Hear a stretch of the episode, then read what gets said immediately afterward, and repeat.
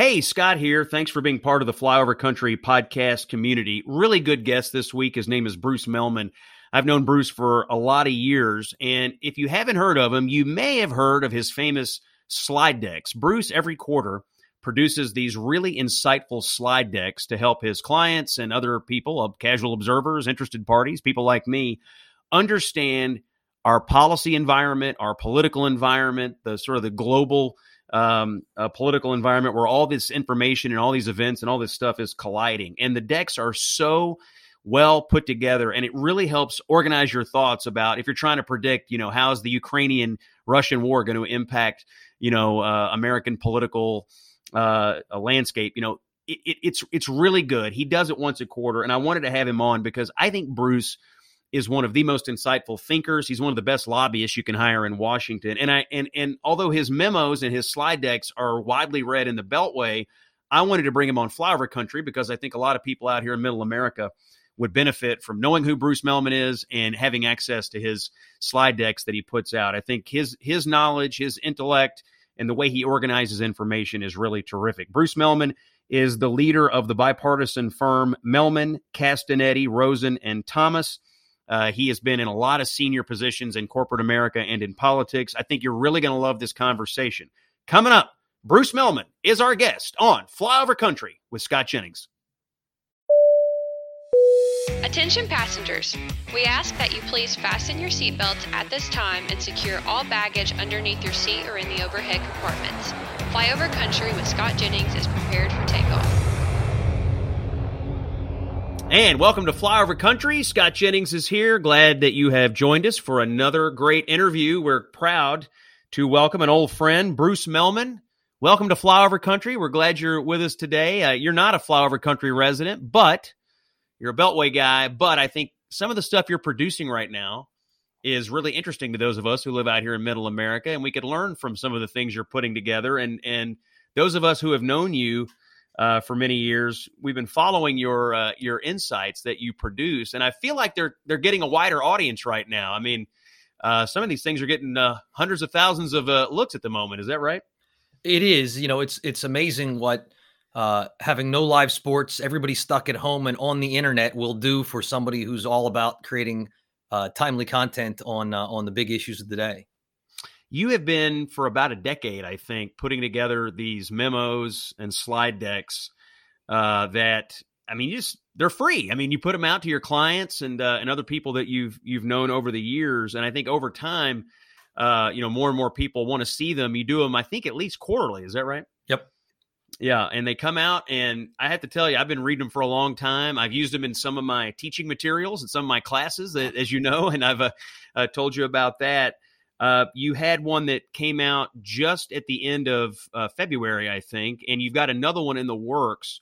Um, tell us about the one that you most recently released and uh, some of your sort of strategic thoughts uh, about what's going on in the world right now. Well, it's funny. The one that I most recently released actually wasn't a slide deck. It was a two-page memo trying to uh, issue spot what the Russian invasion of Ukraine probably means for American politics and policy. And there was that, that was just because we have a lot of clients and a lot of investor types who are interested in our thoughts.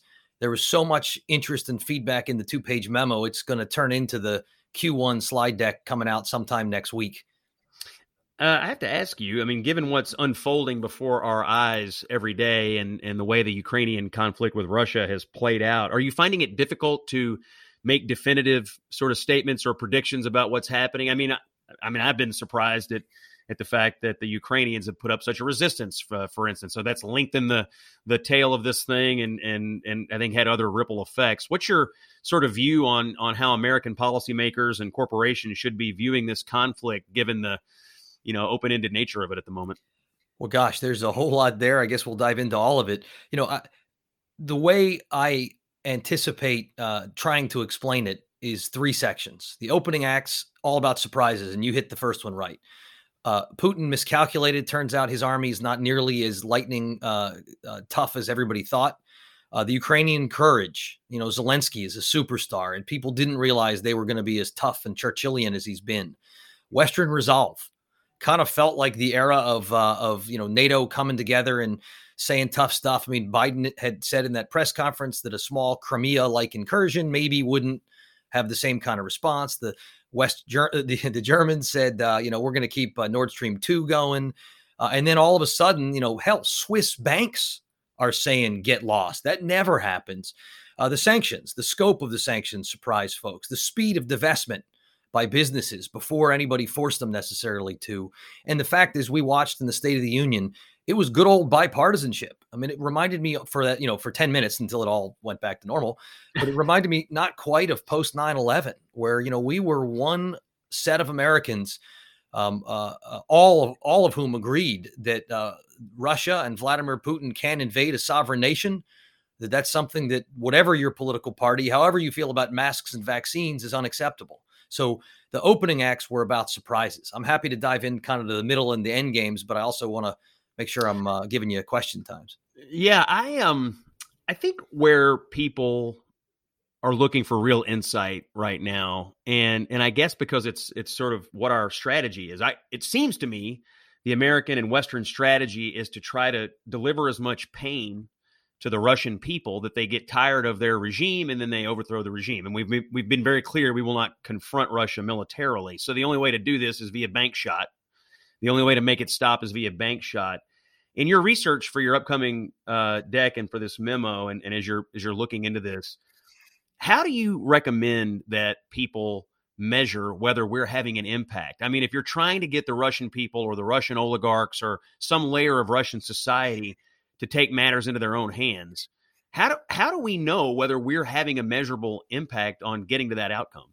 Yeah, it's it's certainly it's something Scott that doesn't have that kind of um, you know nice feel of, of runs on the uh, runs on the board or, or you know or uh, or a scoreboard you can readily turn to. Um, it feels to me already though that that uh, we know the end game for Putin. Now, Putin Russia will be a pariah state forever. Uh, it's just it's inconceivable that you know even if he's like all right we're going to stop bombing maternity wards we'll just we'll just carve out some of this and be done um, the the west is saying we're done with russian oil and gas as soon as we can be done with russian oil and gas. It's hard to see their banks coming back. Um, it's it doesn't lend itself to a 2020 obvious and easy measurement the way an unconditional surrender in a military conflict would but but honestly you know you call it a bank shot uh, I, I kind of wonder if all said and done if I'm Vladimir Putin, if my country is the new hermit kingdom and, and we are truly cut out from the global internet, cut out from the global banking system, cut out from the global economy, that may be worse than you know than uh, having uh, our tanks stopped in uh, Kiev and, and and having to retreat some, but you know able to continue in, in, in the future. I mean, one of the things that that we're all watching, and I think China's watching really carefully too, is if they went into Taiwan and they were totally cut off from the global economy, that is a disaster of epic proportions for China. It's obviously worse for people who live in Taiwan. And frankly, it would be an epic disaster for the United States, given how globally integrated we are. But um, nobody, everybody knew there were the two legs to the stool, and now there's a third that people didn't appreciate. Leg number one is military. Leg number two is sanctions by nation states. Leg number three is that the era of business neutrality is over and that the business community is willing, uh, some call it stakeholder capitalism, but they're willing to step up and say, we're not going to keep doing business with you, even if we're McDonald's or Starbucks or Coke or Pepsi. Uh, if uh, if you're going to do this to your neighboring states, that's going to give, I think, a lot of uh, would-be bad actors pause because that's really severe. And if and when the war ends and Biden cuts a deal, doesn't mean any Western law firm that left goes back. It's up to them. Yeah. Uh, do you think? I mean, on balance, what what is most likely to have an impact on Putin's thinking? What the U.S. government and what Joe Biden says and does, or what these corporations are saying and doing? Because it strikes me that, to your point, the most sweeping impacts on day to day Russian life uh, for the average person over there is going to be in, in these corporate engagements where you can't bank, you can't eat, you can't watch TV, you can't get on the internet. I mean, that that is day to day life stuff. Is it is it your view that we may look back on this conflict as the one where actually the corporate world, the private world did more than governments to stop a dictator? I hate to say did more than governments, but uh, that we've now seen this third leg of the stool. We've seen that the, a, a, private sector that is um, that is uh, focused and and ready to engage. We saw it with South Africa and apartheid, but it took a decade or more to rally and rouse the you know Western uh, uh, business sector, and even then they were still slow to come to the dance. Here it is a lightning speed, far faster than Putin's ability to to uh, conquer a much smaller and much militarily weaker na- neighbor. Is uh, the the uh, the landing like a ton of bricks of a whole lot of economic pain with a whole lot more possibly to go. Uh, that to me, this is a seminal moment in in um, ideally in a, a, future world that's more peaceful. You asked at the outset, though, what's it take for Putin? I, the only person I've ever predicted less successfully is is former President Trump, where I like I got everything wrong every time. I thought Marco would win. I it just I got everything wrong. Yeah. Um, but with with Putin, at the end of the day, I presume the single thing he cares most about is self preservation. You mm. know, and therefore, uh, he is uh, i think he is pretty evil. I'm not sure he is uh, you know sees the sky as purple and kind of doesn't c- can no longer make rational calculations. I think he miscalculated really badly uh, but at this point now i think he's trying to figure out all right how do i get out so that i don't get deposed at home? But uh, if there are if we're back to soviet style bread lines if we're yeah. back to you know they they uh they're, they've lost you know 10% of their jobs that's bad news for a dictator strikes me that there's some amount of um, face saving that he's going to have to do here if if I mean, it, it doesn't strike me that they can have a long term, you know, pleasant occupation of Ukraine. It's going to be a, you know, even if they topple the government, which is still possible, you know, they're just going to have a constant rolling problem on their hands for, for a very long time. And so saving face here, I think, you know, it's I think a lot of a lot of our planners must be trying to figure out like what's an off ramp for him. And so I think there's you know what's the government off ramp? What can what can the Western governments do to help create an off ramp? But you you know you've raised this issue of, of just how vital the corporate engagement has been, and it strikes me that you know it may be that some of the off ramp here will be that corporations end up coming back to the table and re-engaging with the Russians if it means putting an end to the hostilities.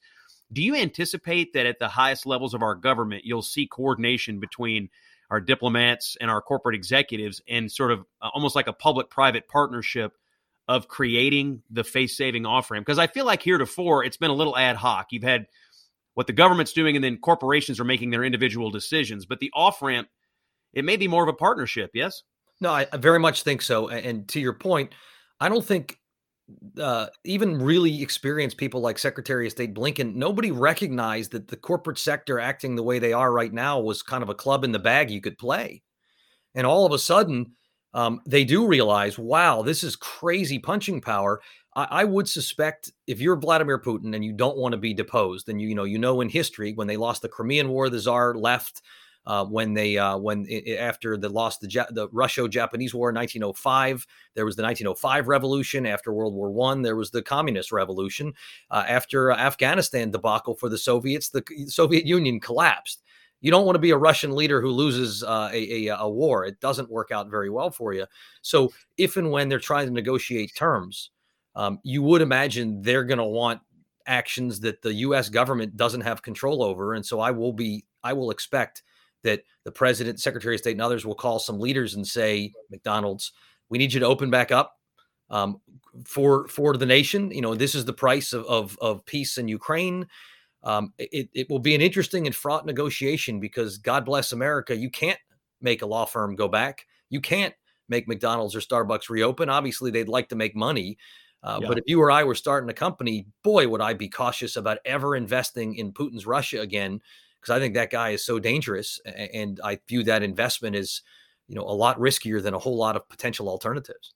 You're on the Flyover Country podcast. I'm Scott Jennings. Our guest this week is Bruce Mehlman, who is the leader of the bipartisan lobbying firm in Washington, D.C.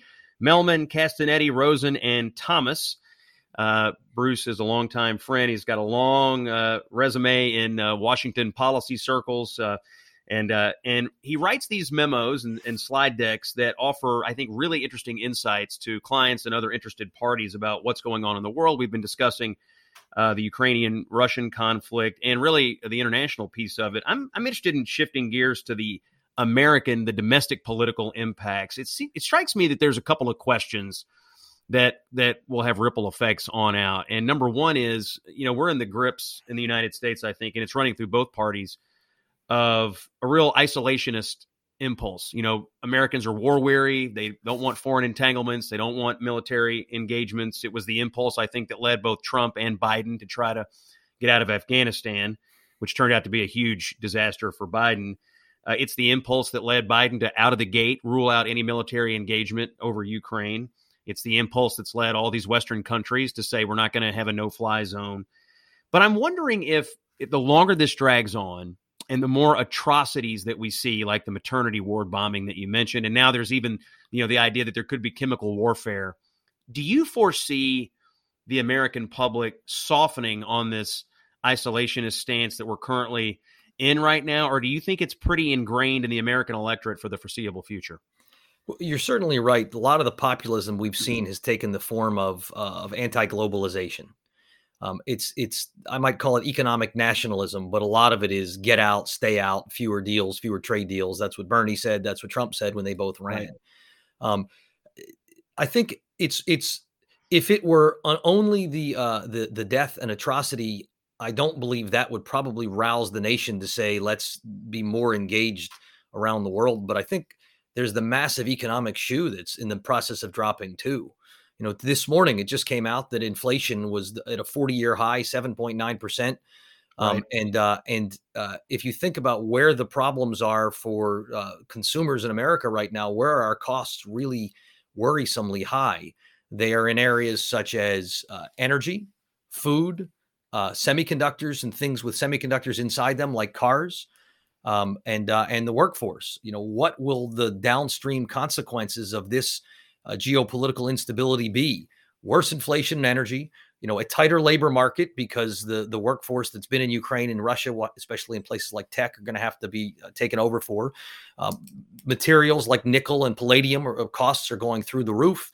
Um, you know, neon creates a downstream impact on semiconductors. We're going to feel this in our pocketbook. There'll be a huge debate politically, as you already know, between people who point out that inflation was already out of control and they believe it was Democrat spending that caused it, and the Democrats who are saying it's Putin's price increases. And some of it is Putin's prices increases, and some of it is COVID price increases, and some of it is we kept putting trillions of dollars on an already overheated economy. So there is, you know, there is blame to go around. But where I think the reason I don't think America will ultimately be long-term isolationist is is actually China. Hmm. Uh, and while they're not directly in this, I think what some of Russia and the economic hits we're going to take will do is will wake everybody up to the unacceptable dependencies that we already have on China. We knew it. We saw it in COVID with PPE. We saw it with some of the pharmaceuticals. We know it's true in semiconductors. You know, now we're feeling the hit in in a less direct way, but uh, it, it, will accelerate the idea that we need allies, that we need uh, friends, that we need economic uh, blocks that are that are that are like-minded, that aren't going to uh, kind of cut deals with people who are who don't have Americans' best interest at heart. You know, I've been thinking about um, the the the isolationist strain, the anti-interventionist strain that's running through the American electorate right now, and I've been thinking about in six months from today if Vladimir Putin really goes crazy and doesn't stop at Ukraine and goes into a NATO country. Now, Joe Biden says we'll defend every inch of NATO soil, but the same impulse in the American electorate right now that doesn't want military intervention in Ukraine would still exist even if they did go into a NATO country, especially one that, you know, sounds like Ukraine, say one of the Baltic nations. And I'm I'm what I am worried about because I'm a I'm a NATO supporter. I believe in in American alliances, and I think this has helped keep the world order for for a long time. But what I'm worried about is that the same impulse that's keeping us out of fighting the Russians in Ukraine could easily be applied to some of these other NATO countries, and that maybe the American people who are war weary don't have the same adherence to NATO that say some of our political leadership in Washington has. I mean,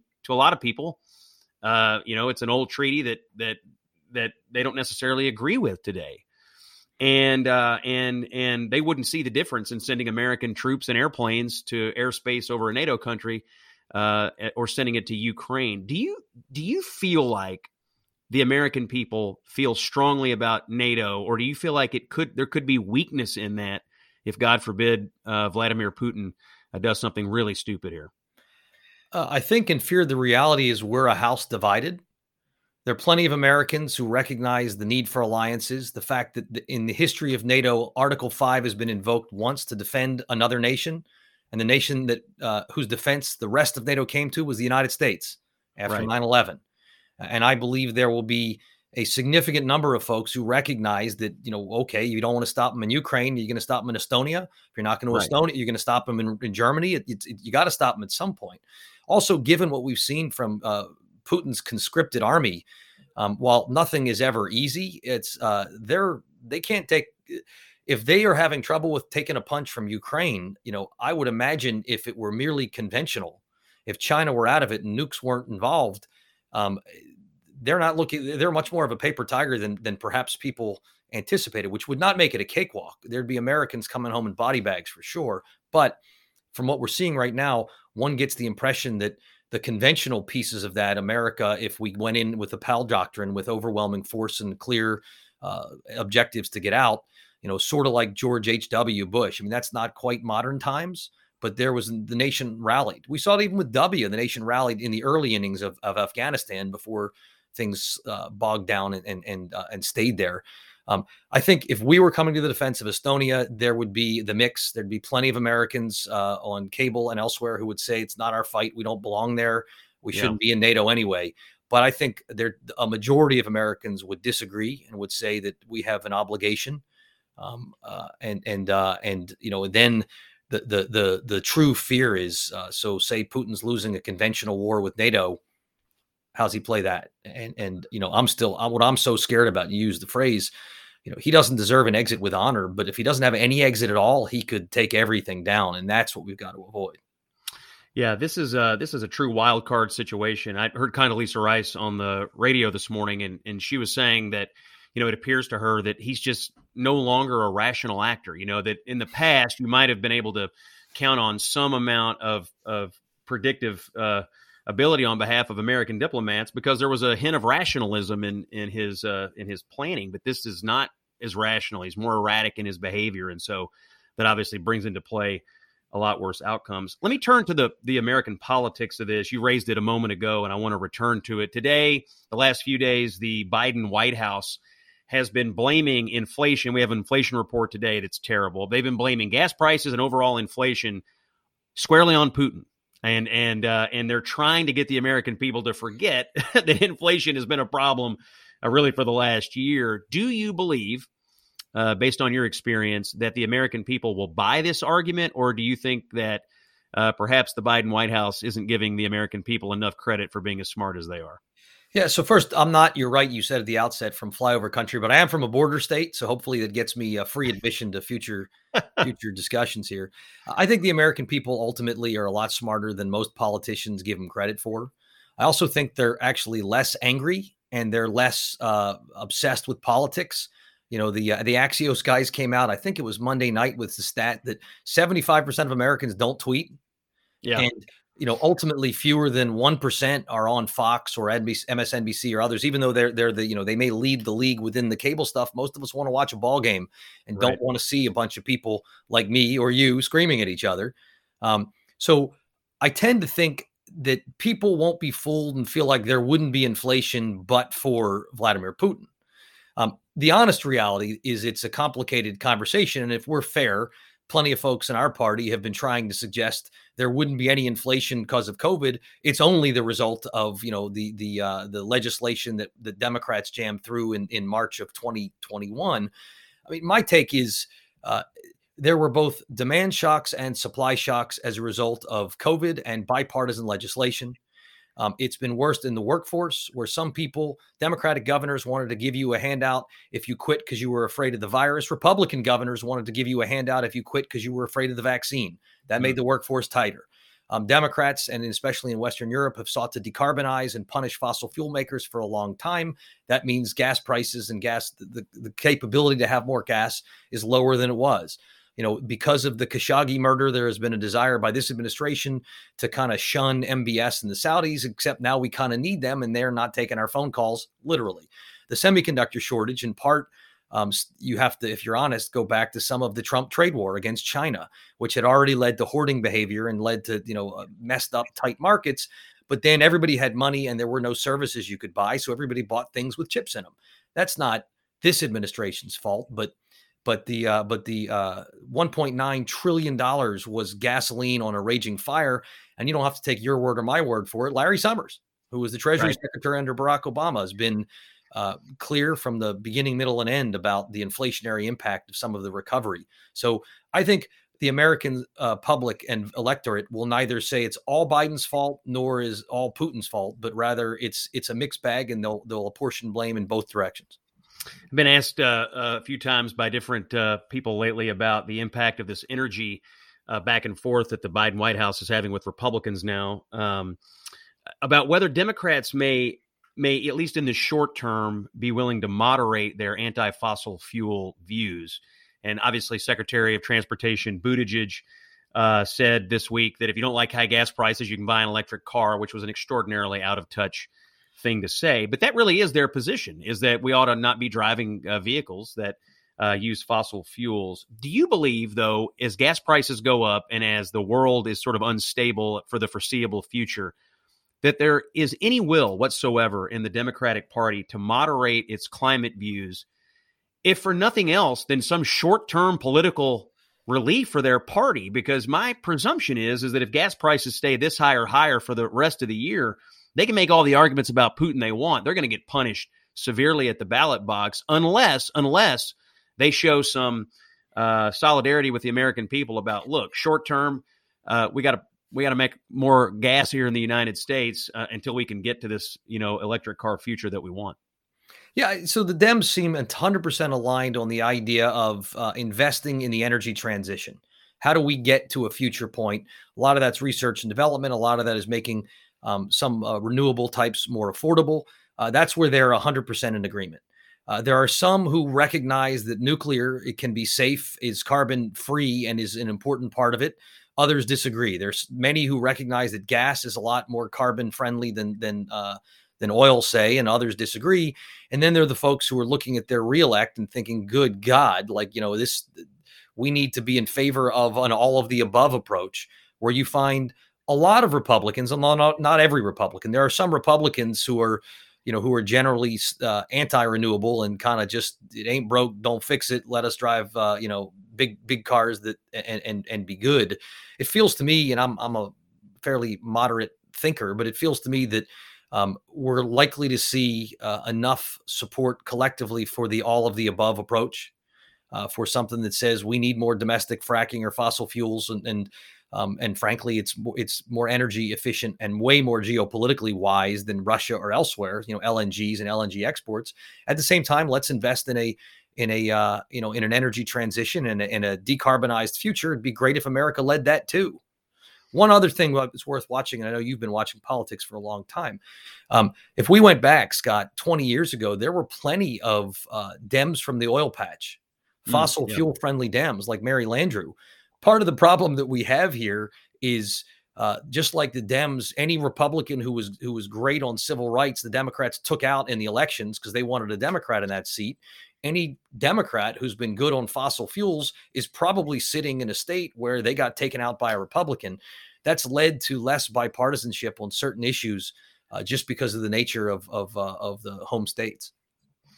Let's uh shift to the midterm elections. Uh, I want to talk to you about your uh, thought process as the Republicans try to take back control of the Congress and Democrats try to defy history and retain it. I assume, like the rest of us, you uh, you believe that the House is destined to go Republican. Um, I don't want to spend a ton of time on that, although. I do think, um, and I'm interested in your thoughts on this. I, I do think that it, it's possible for Republican analysts right now to over predict what the Republicans might be able to do because the wave already started. If you, you know, yep. Republicans picked up seats in the 2020 election unexpectedly. And so that probably mutes, uh, that probably mutes uh, some of what they can do uh, in this particular election. So, what's your prediction on the House at the end of the day uh, in terms of what Republicans could reasonably expect to do? And then I want to, I really want to drill down on the Senate, where I actually think you know, bad map, great environment, and we're not we're not sure what's going to happen. But on the House, what are your thoughts? Uh, agree with you in the conclusion. It's almost inconceivable that the Republicans don't pick it up. uh, every midterm goes against the party in power, and they've got no fouls to give. Net five, and the Republicans pick it up.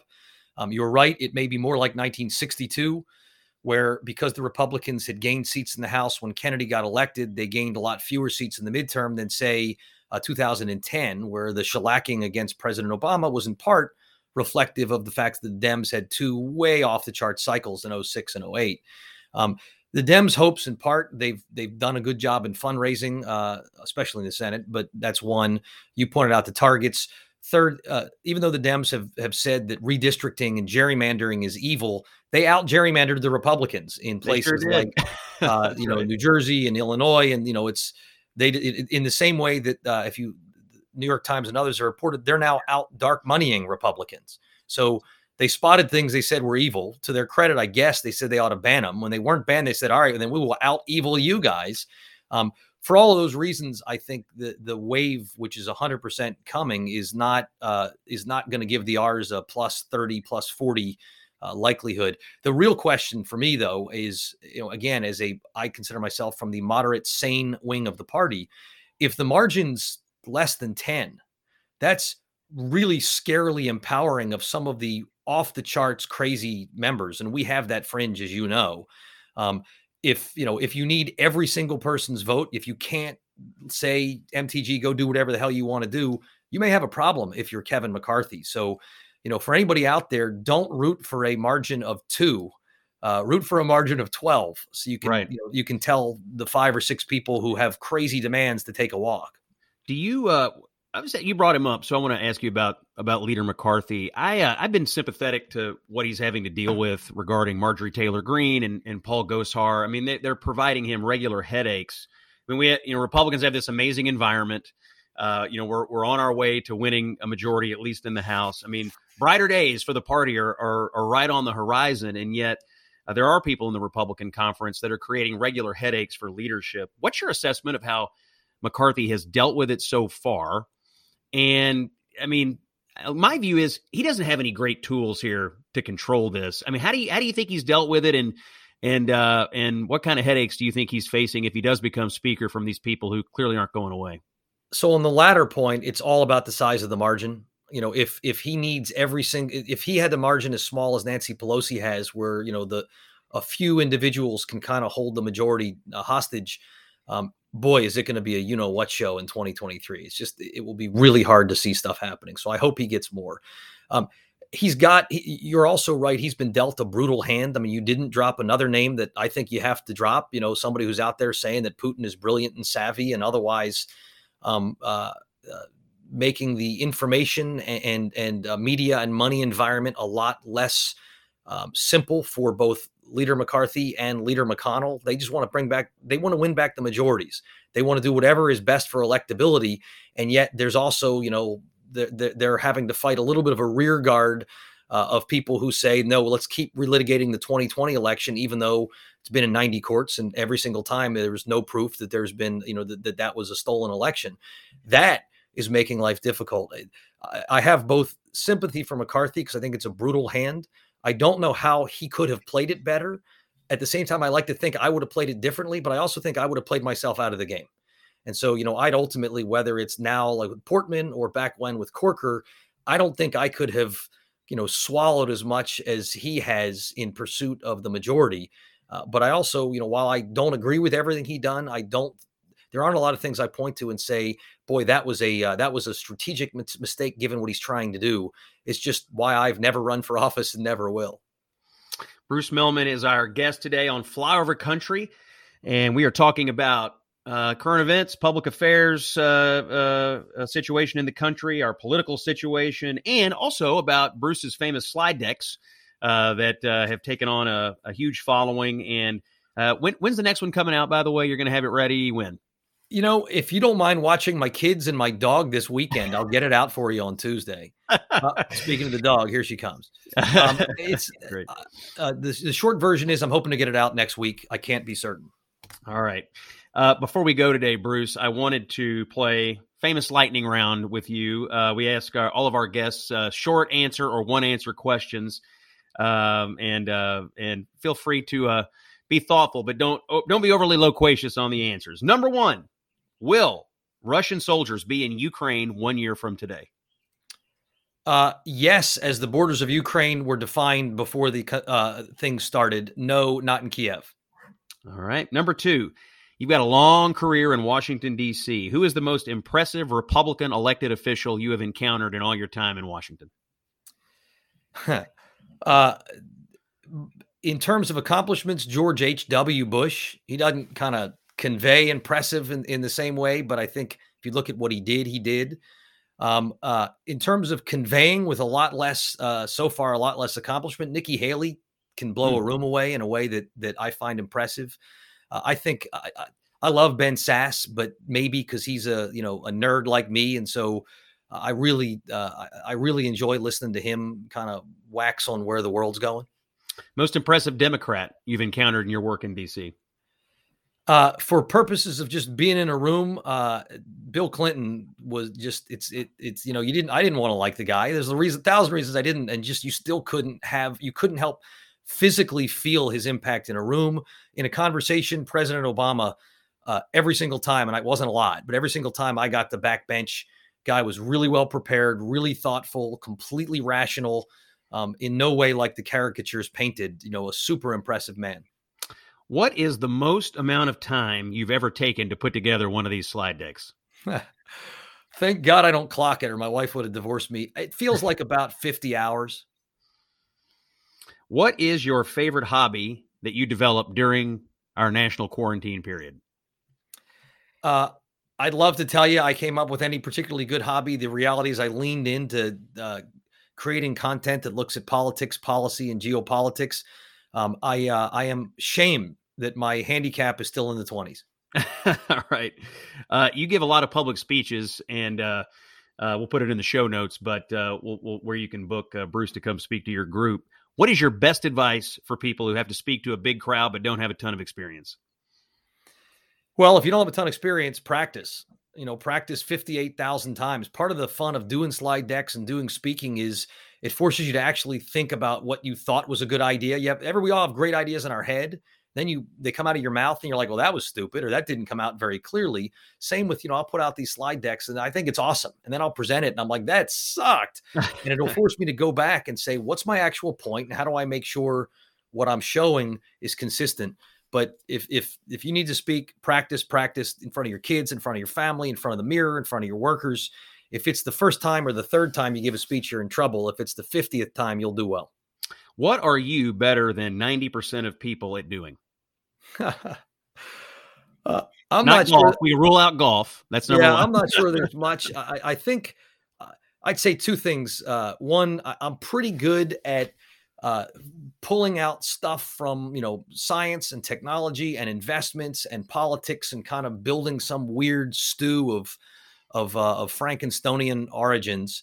Uh, and I'd say, although it's not quite your question, my superpower is just about every single morning I wake up uh, kind of energized, positive, renewed, and whatever it is that I couldn't figure out or I couldn't solve or that really had me bummed out the night before, I've somehow slept it off and I'm like, I can, I got this. I can solve this. I can fix this. I know how to do it.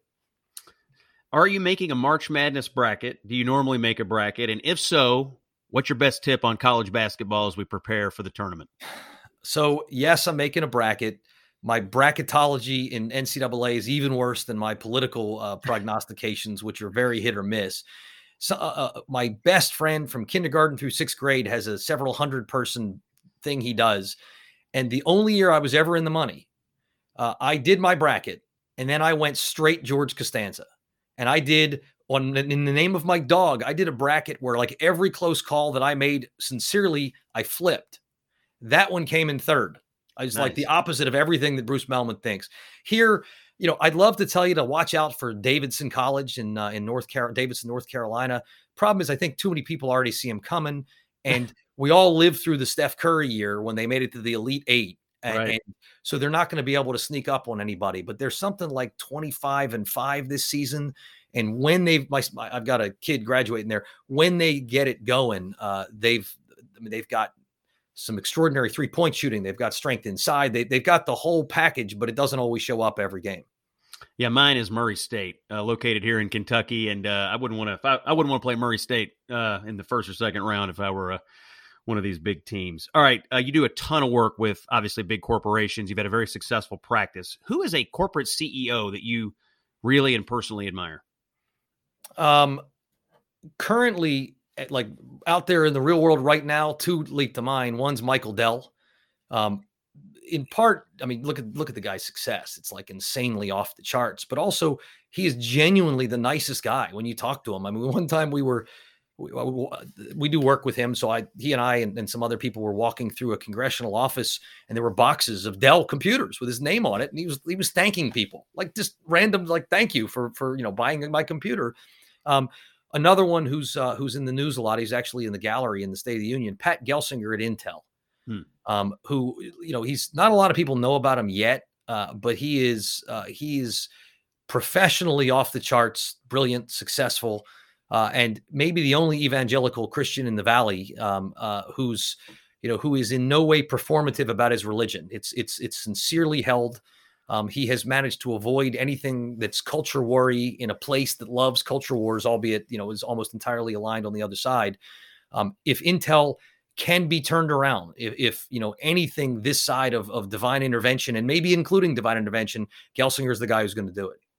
All right, I'm going to turn to politics for the last couple. What will Joe Biden's job approval be on Election Day 2022? 48. 48. That would be an unprecedented increase in a presidential approval over the course of a midterm year. That would be a historic move for him. That would that would certainly change the dynamics in the Senate races for sure. You know, right yeah, now Trump, Democrats looking at a maybe in minus two or three. Trump may be the only guy who got some of the uh, some of the bump. My my my theory on the whole thing is, um, I think Omicron was the last COVID freakout, um, and so I think part of the reason the president at the turn of the year was so low is because the, the total own goal of declaring independence from COVID before Delta and before Omicron deflated them a ton. Um, it's while I don't think inflation anyway has gone away, I think some of the base effects may be removed, and I'm also presuming that Putin has left, that we haven't gone to a real war, and that there is a little bit of of, of relief rally in Wall Street and elsewhere. Add it all up, I think he has the chance, as Trump did on a on a smaller scale, to see his Gallup number go up from the start of election year.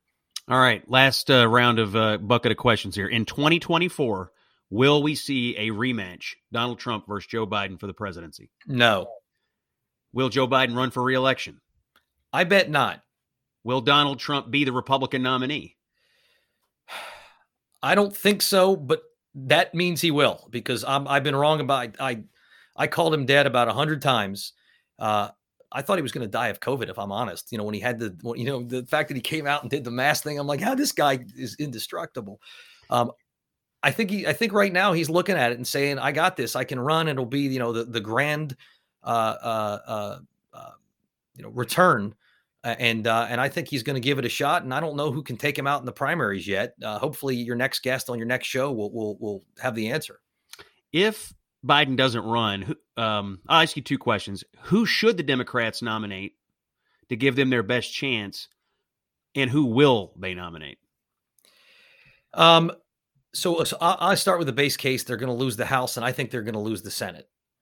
Uh, I also think they're going to collectively agree that that Biden can't win even a rematch, and therefore it's time to move on. And they're also going to conclude that Kamala Harris is unlikely to win. So I think there's going to be an epic 68 style civil war within the Democratic Party between those who believe the problem is we need to triple down on progressivism and those who believe the problem is that uh, the uh, the idea like the the well educated ideologues running the party are not consistent with the rest of the country. I think the latter viewpoint sort of kind of won, although the pandemic and and and uh, and Representative Clyburn had a big impact last time. I think this time they're more likely to get a a more legitimately moderate type person. I don't know if that's Pete Buttigieg or not. You know, like Ben Sasse, I love people who can articulate um, you know, big complex ideas in in a uh, in a in a relatable way. Um, but I don't, uh, you know, it's he'll have to put a hell of a good year or two in infrastructure deployment in, in under his belt to you know to to I think to elevate himself to that level. we'll stop. We'll stop with the Republicans. Who should they nominate in 24 to give the GOP the best chance to win the White House? You know, uh, it's I haven't studied the field adequately to give you a specific name, but I think you need somebody who can appeal to the people that Trump figured out uh, felt ignored by the big global elite. Um, at the same time, you need a lot fewer own goals. You don't need to be unnecessarily divisive. Fighting with Rosie O'Donnell doesn't help. You know, asking uh, you, you know, withholding aid from Ukraine until they do Oppo is not is just not a way to to you know ultimately be successful in an American election. You see a lot of smart guys like Tom Cotton trying to marry up some of the economic nationalism that clearly has a lot of currency. You see a lot of folks like Marco Rubio trying to be more working party populist in their economics, so less kind of big corporate. Uh, and you see folks like Mike Pence trying to remain Reagan-esque in their, you know, in their um, America has a responsibility to lead the world. Um, I, I, don't ultimately know who's going to be able to hit to all fields, but but that's to me the formula to win back the White House. Bruce Mehlman, you are the leading partner at Mehlman, Castagnetti, Rosen, and Thomas. You've been a wonderful guest. Thank you for being on Flyover Country with Scott Jennings. Thanks for having me, man. All right. Thanks. Thanks to our special guest this week on Flyover Country, Bruce Mehlman. He is the leader of the bipartisan lobbying firm Mehlman, Castagnetti, Rosen, and Thomas. Really great conversation. You can find Bruce Mehlman on Twitter at BP Mehlman, at BP Mehlman. And if you go to his firm's website, again, Mehlman, Castagnetti, Rosen, and Thomas, you can sign up and be part of his distribution list for the slide decks that he puts out there that we talked about today really a good thing to have. If you're in the whole corporate public affairs space at all, I would highly encourage you to make Bruce Mehlman uh, part of your uh, part of your inbox because he can really provide information that helps. He does a lot of corporate speaking, so you can book Bruce to come to your uh, company and come to your event, come to your association, and give a briefing. I've had Bruce come to my college classes before that I teach. He does a terrific job. Again, Bruce Mehlman. That's the guy you want to know at BP Mehlman, M E H L M A N on Twitter and his firm is Mehlman, Castagnetti, Rosen, and Thomas. Thanks for listening to Flyover Country. I'm Scott Jennings. We'll have roundtable every week. We've got special guests coming up in the weeks ahead. Really appreciate you listening and sharing this on your favorite podcast feed. Tell your friends, give us a rating.